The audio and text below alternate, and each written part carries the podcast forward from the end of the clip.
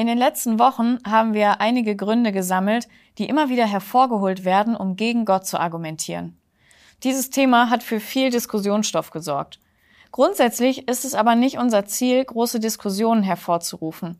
Uns geht es darum, zu zeigen, wie sich Gott in der Bibel vorstellt und was sein Plan mit den Menschen ist. Und deswegen soll es hier zum Abschluss dieser Serie nochmal um fünf zentrale Aussagen der Bibel gehen. My Input, dein Podcast für ein Leben mit Perspektive. Wenn man die zentralen Aussagen der Bibel nicht kennt, dann wird es immer schwierig sein, sich in diesem großen Topf voll von verschiedenen Meinungen zurechtzufinden. Dabei ist es extrem wichtig, die Bibel als Ganzes zu nehmen und nicht einzelne Aussagen herauszupicken und dann aus dem Zusammenhang zu reißen. Fangen wir also an. Erstens, Gott, der Schöpfer von Himmel und Erde, stellt sich von Anfang an als einen vollkommen gerechten Richter vor. Er lässt den Menschen ihren freien Willen, zieht sie aber auch zur Verantwortung für ihr Handeln. Schon ganz am Anfang, also auf den ersten Seiten der Bibel, wird klar, dass, und das ist der zweite Punkt, dass der Mensch nicht in der Lage ist, sich an Gottes Gebote zu halten. Er versucht irgendwie so an Gott vorbeizukommen, stellt seine Aussagen in Frage, denkt, er braucht ihn nicht oder behauptet einfach, dass es ihn nicht gibt. Deswegen ist er in den Augen Gottes ein Sünder und, und das ist der dritte Punkt, nicht in der Lage, sich selbst zu retten. Gott zeigt immer wieder viel Geduld mit den Menschen. Er gibt ihnen die Chance, sich ihm zu nähern und er ist gnädig, wenn sie es tun. Und trotzdem, und das kann man bis heute noch genauso sehen, wendet sich der Mensch immer wieder von Gott ab. Und genau dafür wird Gott von jedem Menschen einmal Rechenschaft fordern. Er wird als Richter mit den Menschen ins Gericht gehen und das Urteil lautet Tod und ewiges Getrenntsein von Gott. Aber durch die ganze Geschichte der Bibel weist Gott auch immer wieder darauf hin, dass einmal jemand kommen wird, der die Menschen retten wird. Jemand, der für die Schuld der Menschen bezahlen kann.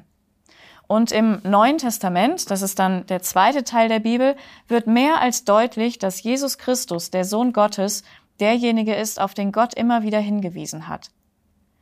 Und das ist der vierte Punkt. Jesus Christus stirbt am Kreuz und bezahlt ein für alle Mal den vollen Schuldpreis.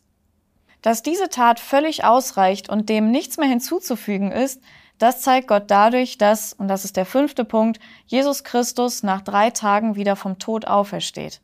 Der Tod und damit die ewige Trennung von Gott ist besiegt. Ich möchte mal einen Vers aus der Bibel vorlesen, der, wie ich finde, das ziemlich gut zusammenfasst. Gott hat zwar über die Unwissenheit vergangener Zeiten hinweggesehen, doch jetzt fordert er alle Menschen überall auf, ihre Einstellung zu ändern. Er hat nämlich einen Tag festgesetzt, an dem er über die ganze Menschheit Gericht halten und ein gerechtes Urteil sprechen wird. Und zum Richter hat er einen Mann bestimmt, den er für alle dadurch beglaubigte, dass er ihn von den Toten auferweckt hat.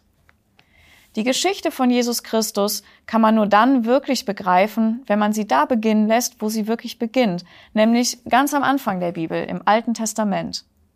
Die Bibel ist kein zusammenhangloses Buch mit vielen Einzelheiten, auch wenn sie auf den ersten Blick vielleicht manchmal etwas verwirrend wirkt. Wenn du Interesse hast, dann helfen wir dir gerne dabei, diesen roten Faden, der sich durch die ganze Bibel zieht, zu entdecken und dabei Gott immer besser kennenzulernen. Wir schicken dir kostenlos eine Bibel zu und helfen dir gerne dabei, dich darin zurechtzufinden. Vielen Dank, dass du dir den My Input Impuls angehört hast. Wenn du mehr wissen willst, geh auf unsere Website myinput.it oder folge uns auf YouTube, Facebook und Instagram.